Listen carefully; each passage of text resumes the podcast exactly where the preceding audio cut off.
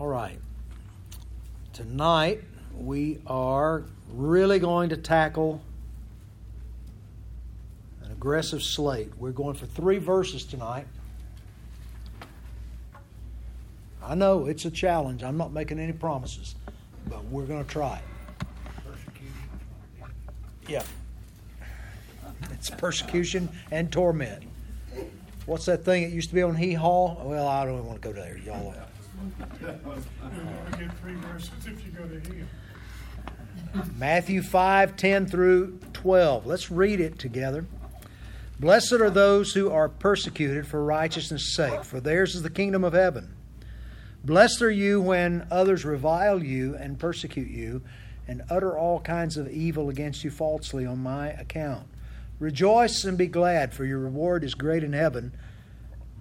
For so they persecuted the prophets who were before you.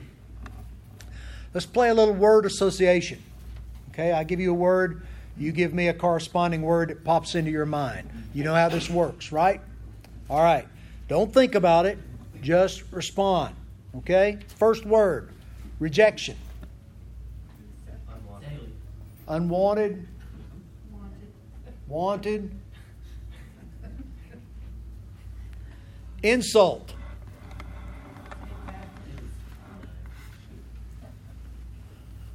What's so funny back there? Suffering. Hurt. Happy. Sad. Torment. Bully. Embarrass. Shameful. Shameful. Ridicule.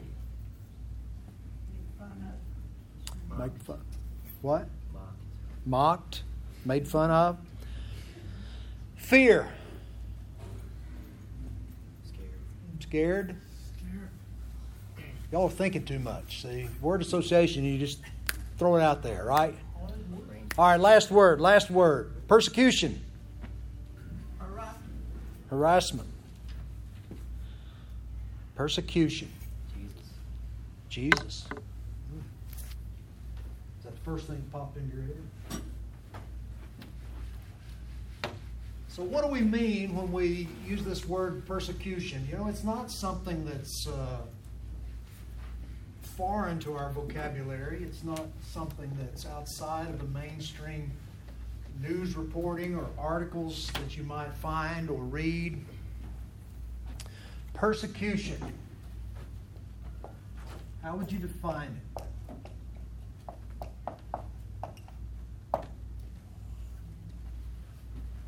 Being disliked for something. Being disliked for something?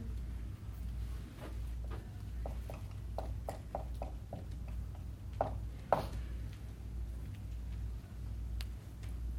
act of being made, uh, made, uh, uh, ridicule.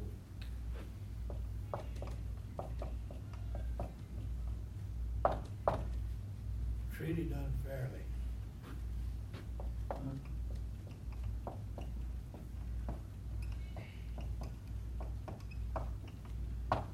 Harass. Two R's?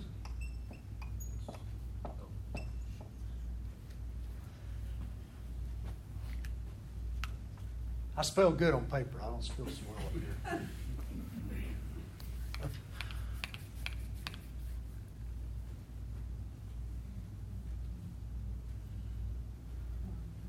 Rejected.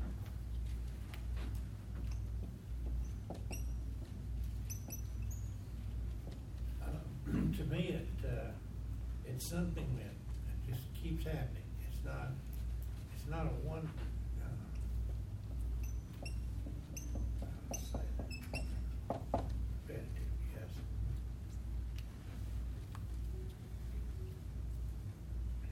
Persistent injustice.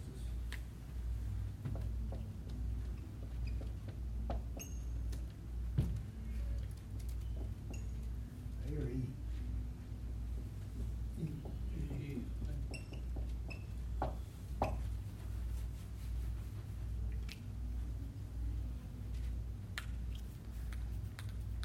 Ignorance.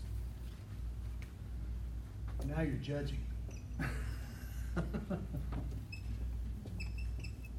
Misunderstood.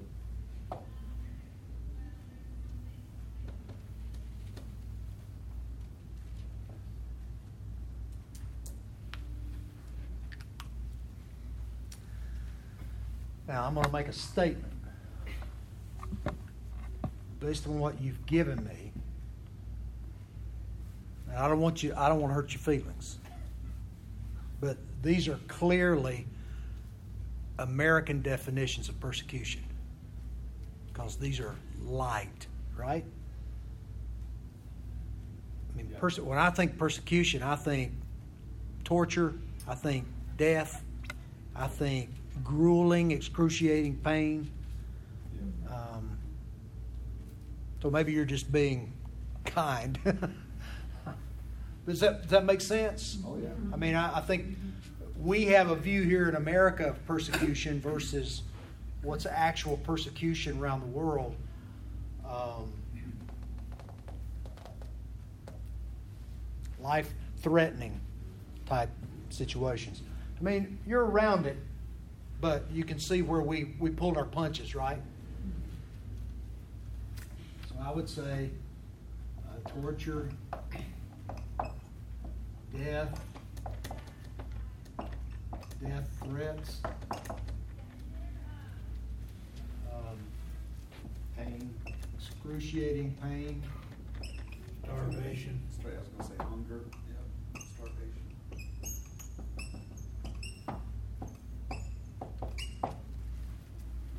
Yeah, now now you're now you're on target. We upped it a little bit. To aggressively chase. This word dioko means to aggressively pursue as you were hunting something. Okay? Um, it's actually a little bit like Psalm 42 when David's talking about, like the deer pants for water, so my heart yearns for God, right? So it's a little bit of that in the opposite direction, right? It's it's the an enemy, it's an adversary that's in pursuit of someone else. So hunting, desperately hunting, chasing after something, like a hunter pursuing a catch,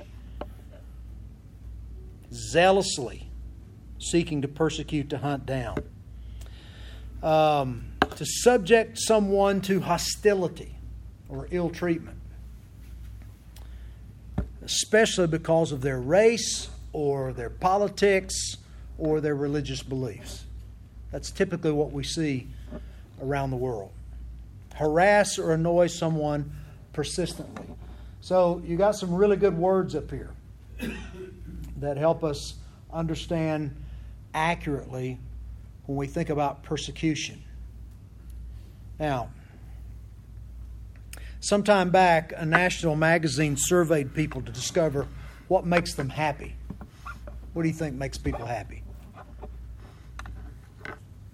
The real answer is Jesus. That's probably they said money. Yeah, yeah, we're doing we're doing a survey right now.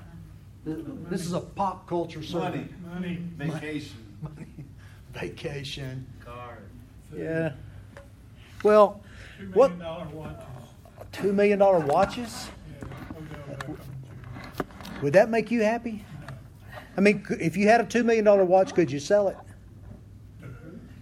Try to sell it to you, but I don't think you can. No, I mean I'm asking because the only way a two million dollar watch would make me happy would be to sell it and get the money. It's a means to. You see, you see my expensive watch, right? Um, what they discovered in this survey was that happy people enjoy other people, but they are not self-sacrificing. They enjoy other people, but they're not self-sacrificing. They refuse to participate in any negative feelings or emotions. Happy people refuse to go there. They refuse to entertain negative or unhappy emotions. You know anybody like that? I don't want to know. That's just that's just bad. I don't want to listen to it. It's going to bring me down. Right? I find myself being there sometimes. Um, and they have a sense of accomplishment based on their own self sufficiency. They have a sense of accomplishment based on their own self sufficiency. I don't know what that means. Do you know what that means? What does that mean? They feel good about themselves. Feel good about themselves just because of who they are? Right. Who's kind of narcissistic? Maslow back in the thirties said the epitome is self-utilization Self utilization. in terms of what motivates people and self-motivation. Interesting. Okay. Well, here's what here's what my point is. Such people are completely contrary to the person that Jesus is describing. Right? This definition or these characteristics that they discovered are completely opposite of the person that Jesus is describing here in the Sermon on the Mount. In fact, he says, people who are happy are empty of self. They're poor in spirit. Remember that one? Don, have you forgotten that one yet? I saw Don two weeks after we did the section on poor in spirit, and he said that thing's been haunting me. Like, I mean, it, it's been persecuting him, it's been chasing him, right? um, Jesus said people who are happy are disturbed by sin, they mourn sin. Jesus has said that people who are happy rest in God's strength or they are meek, not self sufficient. Jesus said that people who are happy hunger and thirst for righteousness. Jesus said that people who are happy are merciful, pure in heart, and that they're peacemakers. I don't know if you've noticed this with, with these um, with these, but the first four, poor in spirit, mourn. What's next? Meek, Meek. mourn, Got more. Th- These are about emptiness. Right? Hunger and thirst for righteousness. These three lead to this one hunger and thirst for righteousness.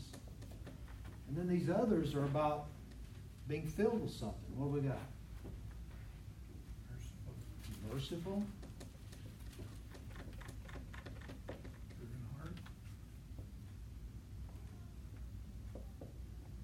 Peacemakers. Peacemakers.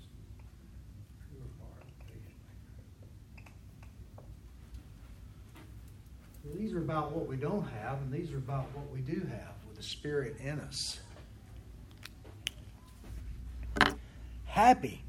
Now, uh, we've said this, this word, this, this blessed, gets translated very often as happy. I don't like that definition because I think, it, I think it's very superficial. Happy, you know, everybody wants to be happy, but, and Jesus may be saying that, but really I think it's more about contentment. It's more about satisfaction. Uh, that that's a better understanding of it than happy, you know. So, what the world says that it is to be happy, or what it wants to be happy, or what it thinks about happy, is the opposite, 180 degrees different than what Jesus is saying here. He tells us that people who are happy are persecuted for righteousness. now, I want to ask you this question When's the last time you saw someone who was a victim of persecution that looked happy? Or even acted happy? The Beatitudes don't say, blessed are the poor in spirit, those who mourn, meek, and hunger and thirst, for they will It says they're blessed. it says, they'll see the kingdom of heaven, they'll be called sons of God, they'll- you know, there, there's other promises there that don't say this is true. But he also says, Blessed are you. Blessed are they. Which means he, he's implying you're content, you're satisfied. The people who are in these places know contentment, they know fulfillment, they know his blessing.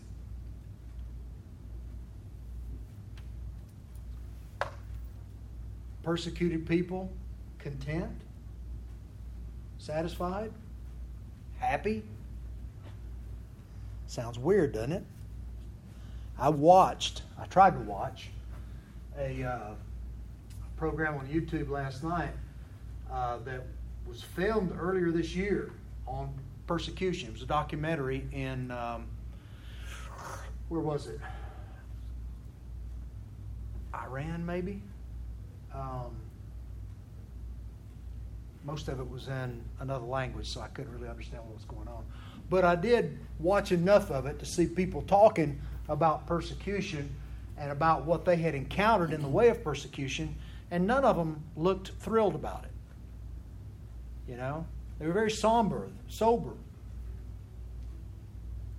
not excited about it. Just matter of fact, even broken by it in some ways.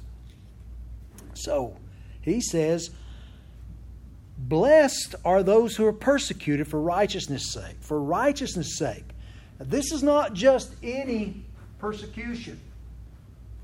This is not making a, a dumb choice like Moses made when he, he killed the Egyptian and then being having wanted posters put up and chasing him out of Egypt.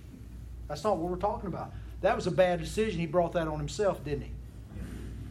Um, we're talking about living righteously, living for God, living in a God honoring way, and being persecuted for living righteously. Is it because of the Word of God? What's that? Is it because of the Word of God? Prosecution? Prosecution. Because of the Yeah, I mean it can be. I mean we we see that in Acts, right? When when the disciples started proclaiming the gospel, when they started proclaiming the truth of the gospel that Christ had resurrected, they were brought in immediately and said, "Cease and desist." You know, you can believe whatever you want to, but you need to stop preaching this resurrection because that was getting people riled up, and it was a direct affront to what they had done by prosecuting Jesus and having him killed. And because of that, they were persecuted. Were arrested, they were, you know, they were beaten. All the disciples ended up being martyred for their faith. When it's all said and done, righteous, persecuted for righteousness' sake, blessed are these people. Okay. We could do a survey. I'm not, I'm not going to do this because it probably embarrass all of us, including myself. But how many of us have experienced being persecuted for righteousness' sake? Probably not many of us, right? Most of the time, any persecution we've had, we've brought some of it on ourselves or we've invited it in some way or provoked it, right? And yet there's a lot of people who do. First second Peter or second Timothy 3:12, indeed all who desire to live a godly life in Christ Jesus will be persecuted. Let's let that simmer for just a second. 2 Timothy 3:12 Indeed all who desire all who desire to live a godly life in Christ Jesus will be persecuted. It goes with the territory. So, if that's true, then we can begin to understand why Jesus is saying, Blessed are you when you're persecuted, because you're fulfilling my plans, my purposes, my will for your life, right? You're being, Jesus said, kingdom people who are poor in spirit, mournful, meek, hunger for thirst, hunger and thirst after righteousness. You're being kingdom people in an alien land for me, and it's not going to go well. That kingdom's not going to appreciate the fact that you're living differently among them.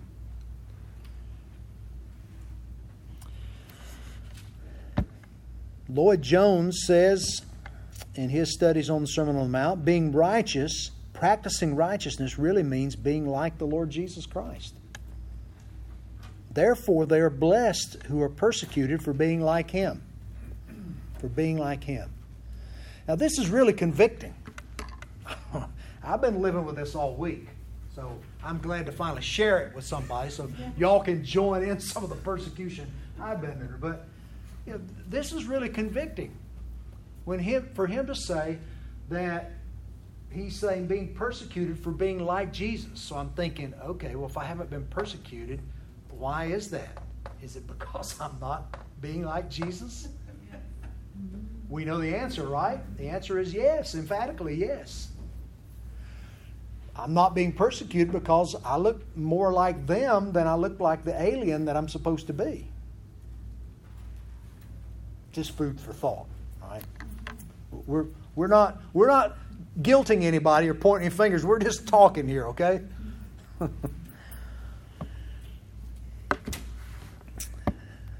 God says He's made us, He has even predestined us to be conformed to the image of Christ. So, you know, we're linking this thing together. This is our purpose. This is the plan. This is the direction that He has for us is to be like Christ.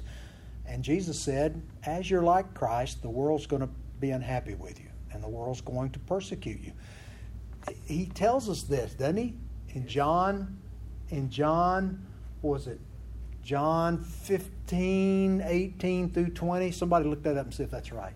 John 15, 18 through 20, I think is right. Where he says, They persecuted me, they'll persecute you. If the world hates you, keep in mind that it hated me first. If you belong to this world, it would love you as its own. As it is, you do not belong to the world, but I have chosen you out of the world. That's why the world hates you. Yeah. He said, It hated me first. And it'll hate you as you look and act and smell like me, then the world's going to hate you. That's the way it works. You, you don't belong here. If you belong here, if you look like you belong here, then they'll accept you, right? We know that's true that's true in human nature, isn't it?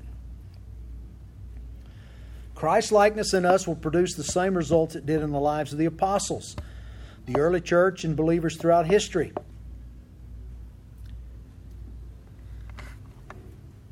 Hebrews 11:26 says Moses considered the reproach of Christ greater riches than the treasures of Egypt.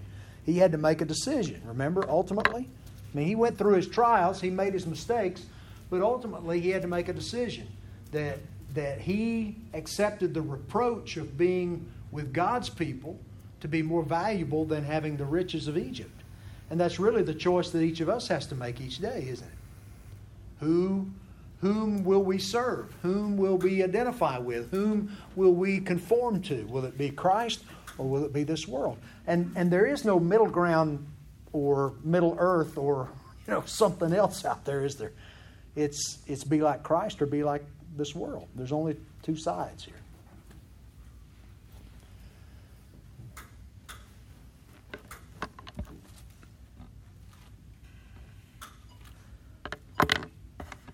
Savonarola. Savonarola was one of the greatest reformers in the history of the church. In his powerful condemnation of personal sin and ecclesiastical corruption, that Italian preacher paved the way for the Protestant Reformation, which began a few years after his death. His preaching was a voice of thunder, writes one biographer, and his denunciation of sin was so terrible that the people who listened to him went about the streets half dazed, bewildered, and speechless. That describes you after that poor in spirit thing. You were walking around dazed. Um, his congregations were so often in tears that the whole building resounded with their sobs and their weeping. But the people in the church could not long abide such a witness. And for preaching uncompromised righteousness, he was convicted of heresy, was hanged, and his body was burned. Thank goodness. You can laugh, but you know it wasn't funny. No.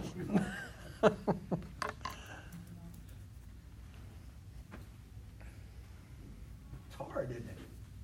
This can be hard stuff. Kingdom life. To live for Christ is to be persecuted because Christ was persecuted. We've already read John 15, 18 through 20. Somebody look up Romans 8, 16, 17. Romans 8, 16, and 17. Somebody else give me Philippians 3, verse 10. Philippians 3, verse 10. You may have it memorized. Philippians three ten, Uh, yeah, go ahead. that I may know him and the power of his resurrection, and may share his sufferings, becoming like him in his death. Okay? Paul's writing, Paul's writing to the Philippians. The Philippians were pretty starchy, okay? Um, he's writing to them about his uh, legacy, all the things that he's experienced, all the things as a good Jew that he had had. I've got a long list, he said, of things that I can be proud of in the flesh. But that's not what motivates me, he says. I, I give up all those things. You know, I put I count them as rubbish. He uses the term garbage or refuse. I, I count these things as rubbish. They no longer matter to me. And he gets down to verse 10 and he says, I long to fellowship in the sufferings of Christ. This is his words. I want to fellowship. What does the word fellowship mean? What, what do we think of when we think of fellowship? Not drinking coffee and eating donuts, but Share. sharing your life. Sharing your life. Koinonia is merging your lives together. That's that's fellowship. Paul says, I want that fellowship with the sufferings of Christ. How could any sane person pray that or state that in that manner?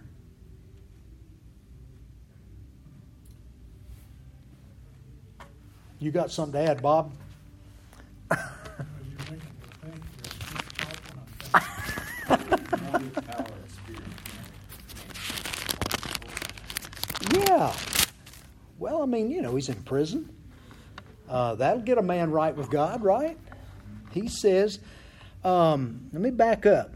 And be found in him, that is in Christ, not having a righteousness of my own that comes from the law, the things I can do, the way I can make this myself, but that comes from the law, but that which comes through faith in Christ, the righteousness from God that depends on faith. I, I can do this. I, I believe this, want this, desire this because of the relationship with Christ, that I may know him and the power of his resurrection and may share or fellowship in his sufferings, becoming like him in his death, that by any means possible I may attain the resurrection from the dead.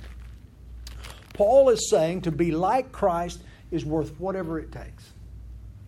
And fellowshipping in his fellowshipping in his sufferings, even to the point of his death, if this means being with Christ, being like Christ, that's what I want. I want him to be glorified in me and through me. That's Paul wanted to be a kingdom man, right? He wanted to be a Sermon on the Mount guy. Who's got the other one? Romans 8, 16, 17. Who had that one? Going once? Give it, Don. To the Spirit itself, itself beareth witness with our spirit that we are children of God. And if children and heirs, heirs of God, and joint heirs with Christ, if so be that we suffer with him, that we may also be glorified together. Yeah. So it's about our fellowship with Him, it's about becoming like Him. Another important thing about persecution is that it's evidence of something. Of what?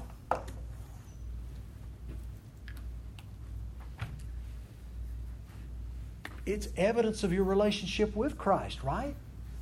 If you're not being persecuted for being like Christ, then you got to wonder, am I really in Christ? And is Christ in me? But if I'm being persecuted for righteousness' sake, the only way that happens is if Christ is at work in me and I belong to Him. If I'm in fellowship with Him, I experience this persecution. If they're confusing me with, with the persona, the testimony of Christ, that's a good thing, right? Yeah.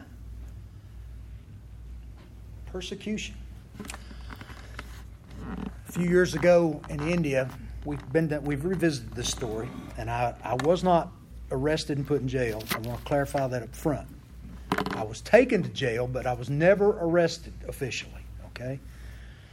But before that happened, when when the chaos broke out and the mob from the streets came into the school where we were, and it was very intense. I didn't know what was going to happen. I thought today was the day I'm going home, okay, and not back to America either.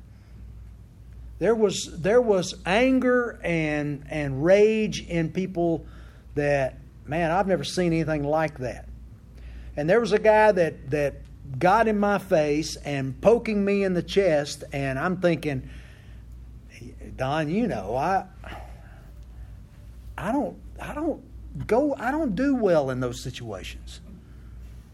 I mean, how do you do? If somebody's poking you in the chest and shouting in your face and you know, calling you things that you're not sure what he's saying. Do you do well? Do you handle that well? But I mean, it was kind of a blur. But I remember one of the guys, one of the nationals that was working as a part of our team, and he was about he, he was about Sam's size, probably about 20 pounds lighter than Sam. He was a he was a uh, not a big guy, and he had he was. Uh, he had a problem with his leg. He had he had a, a, limp. He walked with a limp. But he was carrying and toting equipment for us. He was a good kid. His name was Daniel. Perfectly named. But I remember this guy in front of me was so mad. And he cocked. He was going to take a swing at me. Okay? And now I'm thinking, what am I going to do if he hits me? You know? And just about the time he got ready to swing, little Sam gets in between us and takes the blow. And the next thing I know, a couple of the guys with the team had gotten me by the collar and they whisk us off up, you know, to the second or third level away from all this activity. But I've never forgotten that. That he stepped in and took the blow. He took the persecution. He took the outrage and the anger and all that stuff right there. And that's what Christ does for us. Even in the midst of those things, is that you know, we may physically feel it, but Christ is the one that brings us through those things and delivers us in those things each and every time. Um, it still doesn't mean that we want to jump up and down and sign up for this, do we? But it's but it's something that we have to take a different perspective on because if I'm in Christ and I'm living for Christ and I'm becoming like Christ, then it's to be expected that I'm going to be persecuted for that. Now, maybe not in our country the way that it's going on around the world where people actually have their lives taken, at least not yet, and maybe not in some of our lifetimes. But it's certainly changing and it's changing rapidly, and it's becoming more acceptable by the masses. So, given the way the Bible teaches on this matter, how should we think about a Christian that is praised by the world? Talk about being provocative now. Let's really be provocative.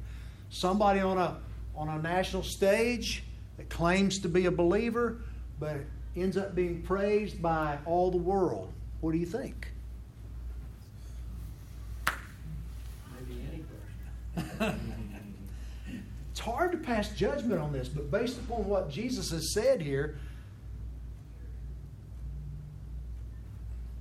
it, it makes you think, doesn't it? Because we, we fall into this trap as Christians. We're so desperate to prove our case to the world. We're so desperate to have the world see things correctly and to come on over to our side, you know, and get it. And we think, boy, if we just get this celebrity saved, or we just got this personality on the TV saved, and, and they could speak up for us, and you know the the world likes them and all that stuff. But Jesus is saying if if you really are in me and you identified with me and you're following me and you're being conformed to me, they're going to turn on you. They liked him at, at some points, didn't they? When he was out there doing the miracles, they liked him.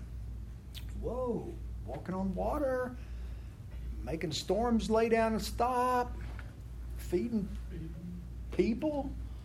I mean, what's not to like? You know, raising the raising the dead and and helping the lame walk and giving sight back to the blind. Hey, those are all great things. We're all we're all for that.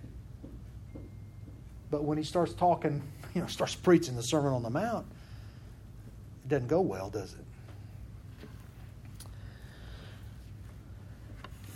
So if we see someone that and, now, I don't want you. I don't want you to get this wrong. I, and I think we have to be careful. We we have to be careful. We don't want to say that you know you can't that you can't be a, a quality person and have relationships with people in the world and still be following Christ. I don't think that's what we're saying, are we? But we're but we are saying that if you are a genuine follower of Christ, that you're probably not going to be the most popular person in the world. You're probably not going to be put on a pedestal and left there for very long if you're serious about following Christ. That's what that's what I think we, we're saying. Look at, not, not to pick on you, but there's lots of preachers that have, that have been, um, at the top of their game, and they go through a ton of persecution, but it may not be public or visible, That's right. right? They get death threats, they get Yep. tortured, they get people, you know, attacking them spiritually and physically. Well, what's the guy that he's not been loose long? That was it Romania? Um, what was the guy? Last six months or year at least, he got out. Where was he? Was it Romania? Iran. Iran? Um, yeah. I mean, now you you get away with some of it here. You know, there's so much white noise. There's so much other stuff going on in our nation that you know people just kind of will ignore it at least for a season, as long as you're not intruding in their lives. Um, but we're going to talk in just a minute about one of those situations that's popped up. So, if you think about a Christian that's being praised by the world, you have to ask yourself the question Has the world changed its standards? Has the world raised its standards suddenly? That's what we want, but truth of it, we know that's not right, is it? Has the world changed its view? No. Has the world changed its citizenship? No. It's all going to come home to roost at some point, isn't it? So, how can you avoid persecution? How can you avoid it? How can you avoid it? I mean, nobody wants it, do you? You're not going to go out here tonight and walk down here in the middle of the street somewhere and It's a promise for those that are saved.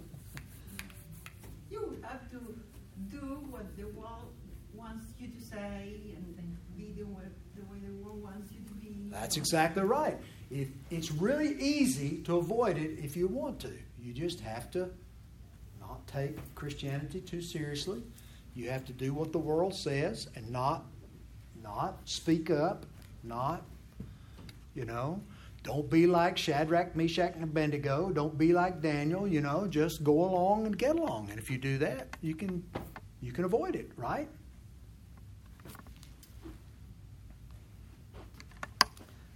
Easy enough. Mimic the world. when I was in college, uh, I like to tell people about the Lord, just either one on one or a little group. So I would just tell um, my fellow um, students, classmates, and so I, um, I started to get a reputation of um, Sister Lily. They thought I was a nun about Jesus. They thought only nuns tell people about Jesus. Um, they started to use it as a, just to make fun of me. And for the first time, I really liked it. You know, like like the apostles, that they were glad that they were being, you can say, persecuted or harassed because of him. Yeah. It was But they were insulting you. Yeah. That's exactly right. Um, Drew Brees. How many of you have been following that over the last two or three weeks? Drew Brees plays quarterback for the New Orleans Saints. Um, uh, avowed Christian, uh, very public in his faith. Recently made a video for uh, Focus on the Family. Uh, it's kind of a public service announcement encouraging kids to, to be bold and carry their Bibles to school with them. You know, that's all it was. Uh, he was immediately, immediately raked over the coals by um, LGBT community, wasn't it? Yep. That went after him uh, because of his association, they said, with Focus on the Family. Uh, I don't think, based upon what's transpired, I, I don't have a relationship with Drew Brees and I haven't had a conversation with him, but based upon his reaction, I think it stunned him how fast and how rancorous the attacks against him were. Because this is a guy that was in the midst of the aftermath of Katrina and was a hero down there uh, leading in the morale boosting, um, you know, trying to help the community get over and get past that. He's been lauded and applauded and, and all those things. He's a great ball player, he's a model citizen. And his message, there was nothing wrong with his message. There are other players have come out and said, this is all wrong. But the world came after him rapidly and vociferously to do him harm. They were angry. Uh, some of them backed up now that he's he's kind of clarified. He didn't back down. He went back out and clarified his position and stood his ground, which I think was huge. Um, but it's going to change. It's going to change the landscape for him moving forward. That's something you might want to keep your eye on. Um, I mean, he's kind of toward the end of his career. I don't know how much, how many more seasons he's got, but he, he hurt his hand Sunday, but um, he may be out for a while, maybe even the season. I don't know, but but at any rate, that'd be one to keep your eye on to see what, what happens, what the blowback is for this, because uh, there's some people that are in his corner saying the right things, but it'll be interesting. It's been said prosperity has been uh, often been fatal to Christianity, but persecution never. There's a reason that after Jesus ascended back into heaven, that the disciples didn't build a huge church and prosper, you know, health, wealth, and prosperity gospel there in Jerusalem. What happened? They were persecuted. The persecution drove the gospel outside the city into the known world of that day like squeezing toothpaste out of a tube. That's what persecution, the effect it has on Christianity. It also has the effect, this is the, this is the way that God works. The world wants to use persecution to shut the gospel down. God uses persecution to light the fuse. So, when you think about the reasons we have here, and, and listen, I am weak of heart here, but we should applaud and welcome persecution when it's the right kind of per- when it's persecution for righteous sake, right? Righteousness sake. We should applaud. We when I saw that with Drew Brees, I don't wish any ill will on him, and I'm sorry he's got to go through it. But there's a part of me went, yes. We need to see people in the Christian community who will stand up and be willing to be persecuted for the right stuff. Because that means that God is going to be working to, to set to flame what needs, what needs to be taking place in our culture. So often, what we see, especially when he stood up and refused to back down from it, so often what we see is we see him curl up in a fetal position and say, Please don't, don't hurt me. I won't say anything else. Right? That's not, that's not the way that it, things have been designed uh, moving forward. What forms does persecution uh, typically take? I'm going to give you four quick ones here. Physical. Paul talked about, I mean, Paul talked about being beaten with rods, being uh, whipped, uh, being given 40 lashes short of one, which 40 was a death sentence, 39 was right at the brink of death. Um, he was stoned outside of Derbe, left for dead. Everybody thought he was dead. That's probably why they stopped. Um, Stephen was assaulted and stoned and killed. It's verbal. Isn't amazing how sensitive we are to people's words? you know, I, I commend you that you didn't let those words bother you. They thought they were bothering you, but they didn't. But most of us, words bother us. We got that saying, right? Sticks and stones may break my bones, but words will never hurt me. Is that right? But it's not true. I mean, some of us would rather have the sticks and stones than the words bruise us, right? And we live in a culture that thrives off of this, so it's easy to understand how we would be easily harmed or hurt by verbal abuses or insults. Emotional, emotional attacks, threats, harassment. Uh, I heard a preacher several years ago talk about going to a church. I believe the guy's name was Bill Stafford. I don't know if Bill's still alive. Paul, do you know? Um, Bill was an evangelist and he was a great preacher, but he, when he was pastoring, he told a story about being called to a church. I want to say it was up in the Chattanooga area, and he said it was just part of it, he said, was I was doing something that I really wasn't called to do. God had called me to be an evangelist, and I was trying to be a pastor. But he said the other part of it was the church was just mean. And but those people would call him all hours of the night just to wake him up and make him answer the phone and then hang up. Uh, so emotional stress and distress. He said uh, on more than one occasion he had people leave the parking lot and spray spray him with gravel as they were leaving. Um, I guess that's physical and emotional. But you can imagine you're trying to shepherd uh, a flock of sheep, and this is the way they're treating you. Um, false accusations. The enemy made bold false accusations about Jesus, calling him Beelzebub. Um, we know that Satan is the father of lies, and so he thrives on this. Hostility and bias toward Christians in America is nowhere near the intensity of other nations. This Open Doors article I just went through, we don't have time to really do it justice, but um, it kind of it kind of hits some of the major players in the world for persecution. North Korea, Christians are considered hostile elements to be eradicated. I mean that's a policy. Uh, in fact, reports indicate that local authorities are increasing incentives for anyone who exposes a Christian in their community. If Christians are discovered, not only are they deported to labor camps or even killed on the spot, their families to the fourth generation suffer the same fate. So, you got somebody in your family that's a strong believer, all of you are going, even if you uh, denounce it. Open Doors estimates the number of Christians in North Korea to be 300,000 strong, though. Believers who are defying the unjust regime and following Jesus. Afghanistan, Christianity is not permitted to exist. To convert to a faith outside of Islam is tantamount to treason because it's seen as a betrayal of family, tribe, and country. Very often, there's only one possible outcome for exposed and caught Christians death. In Afghanistan, converts are considered literally insane to leave Islam. As a result, some may end up in a psychiatric hospital and have their homes destroyed. In Somalia, Christians are high value targets. Estimates suggest that 99% of Som- uh, Somalis are Muslims, and any minority religions are heavily persecuted. The Christian community is small and under constant threat of attack. In fact, persecution of Christians almost always involves violence. Believers in Libya face abuse and deadly violence. Libyan converts to Christianity face abuse and violence for their decision to follow Christ.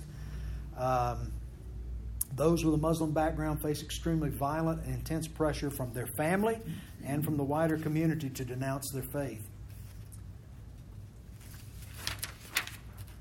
Christians in Libya are subjected to violent, inhumane, and degrading treatment. Christians in Pakistan live with constant threat of mob attacks. Christians are largely regarded as second class citizens. Conversion to Christianity from Islam carries a great deal of risk.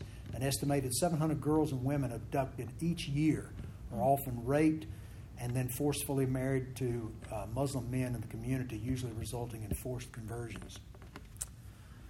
Christian converts in Sudan targeted for persecution. Um, so, to keep them from being discovered, converts will often refrain from raising their children as Christians because this might attract the unwelcome attention of the government and community leaders, since children might inadvertently reveal their parents' faith. Can you imagine? In order to survive, you, you can't tell your children about your faith because they might spill the beans and all of you would die. Christians in prison and dying in shipping containers in uh, Eritrea, Eritrea, Eritrea. Is that right? Y'all don't know? E R I T R E A. Eritrea. Eritrea. That's it. During the 2019 World Watch List reporting period, government security forces conducted many house to house raids and imprisoned hundreds of Christians in inhumane conditions, including small shipping containers in scorching heat. Um, in Yemen, the small church is composed mostly of Yemeni Christians with a Muslim background who must live their faith in secret. They face persecution from the authorities, including detention and interrogation. Their families and radical Islamic groups who threaten converts with death if they don't denounce Christ and reconvert. Uh, in India, this has changed radically since uh, the story I was telling you was from 2008. I went back in 2009, and I've not been back. We sent a team about 2012 or 13 maybe, but uh, we haven't sent a team back because a lot of the changes have taken place in the government. Uh, the world's second most populous country, Christians now uh, saw unprecedented persecution on numerous fronts from both the state and general Hindu society. Um, so, you can understand that our view of persecution is pretty tame compared to what's really going on in the world, and um, it's going to happen here eventually. The Bible's got examples. Joseph, um, Daniel, Shadrach, Meshach, Abednego, uh, Moses, even though he brought some of his uh, problems on himself, was uh, also persecuted by his own people. I mean, his, his brother and sister grumbled against him and uh, tried to cause some issues there. Um, Jeremiah, Jeremiah, bless his heart, got put in a, a, cave in the ground, a cistern, broken cistern, and um, Jeremiah, remember, was the one that cried out to God. He's, God gave him this burden to preach, and Jeremiah said, God, I resign, I quit. And God said, Fine, quit. And Jeremiah came back and said, Bless the Lord, you know, your word burns in my bosom, and I can't help myself but to preach. So um, he was persecuted severely for, uh, for his faith. All the disciples, apostles were killed for their faith. There's a church on uh, the Mount uh, in Chennai, India, out near the uh, airport there. And I've been up there several times. There's a church right on top, and if you walk into that church, it's uh, and it commemorates the place where Thomas uh, was supposedly martyred a little bit further down the hill. Um, while he was praying, someone came up behind him. The legend has it, history tells us, and stabbed him in the back uh, and killed him. Doubting Thomas made his way to India to preach the gospel. But that church up on top, if you walk through it, it's got um, artist renderings, paintings of each of the disciples being martyred. You know, according to the to the history uh, that goes along with it. They all they all ended up dying for the gospel, for preaching the gospel. Um, Jesus said, you know, they hated me, they persecuted me, they hated his disciples, they persecuted and killed him why, you know, should we expect any different in the world in which we live? And if we are living and experiencing it differently, then what's wrong with us? Fair question. Once Christianity was viewed as distinct from Judaism back in the Apostles' day, they lost all legal protection, and it was uh, it was all all bets were off. So the intensity picked up. So we just touched the top of the mountain there, right? Persecution's a big, deep, heavy, and overpowering subject uh, to many of us. But what I would hope you would take out of this is a couple of things. One, that that we have a responsibility to live for Christ no matter what. And and we live in a, a part of the world where we don't have to fear these kind of things right now. And so we got we got no reason not to live for Christ right now, right? The persecution we'll encounter will be what I would call first world persecution for the most part, right? Verbal abuse, insults, I mean, what's up with that, right? The second thing is that we ought to be aware of the people around the world that are suffering intensely, even to the point of death, for their faith and, and be praying for them, praying for their families.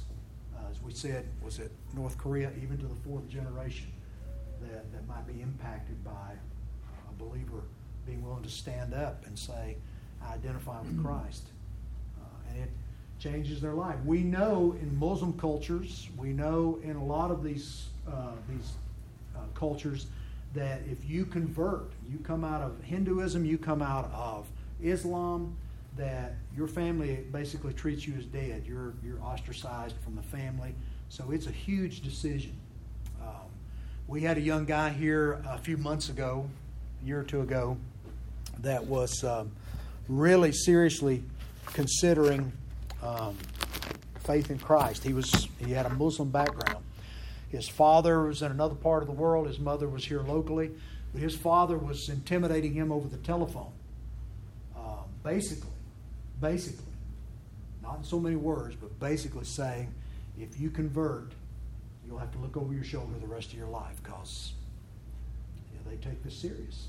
The only way to discourage and be a deterrent for the conversion is to is to kill those that do it, so that word gets around and nobody else does it. That pastor that was in jail for a year, he was from Turkey. That he got out this year sometime. Okay.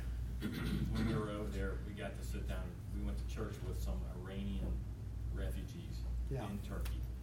They were Christian Iranians. And I, I can read about persecution and hear about it, study about it, but when you sit down somebody. or Who've lived through it, yeah. Yeah, it just touches you in a whole nother way. And you know what's incredible is Iran is a great um, illustration, and- and a lot of what's taking place. So we have a family there in Turkey that's ministering, and um, they're getting a lot of these refugees from Iran who are Christians who are fleeing Iran. But Christianity is growing in Iran by leaps and bounds, uh, is the word. So it's it's certainly under uh, under the uh, radar.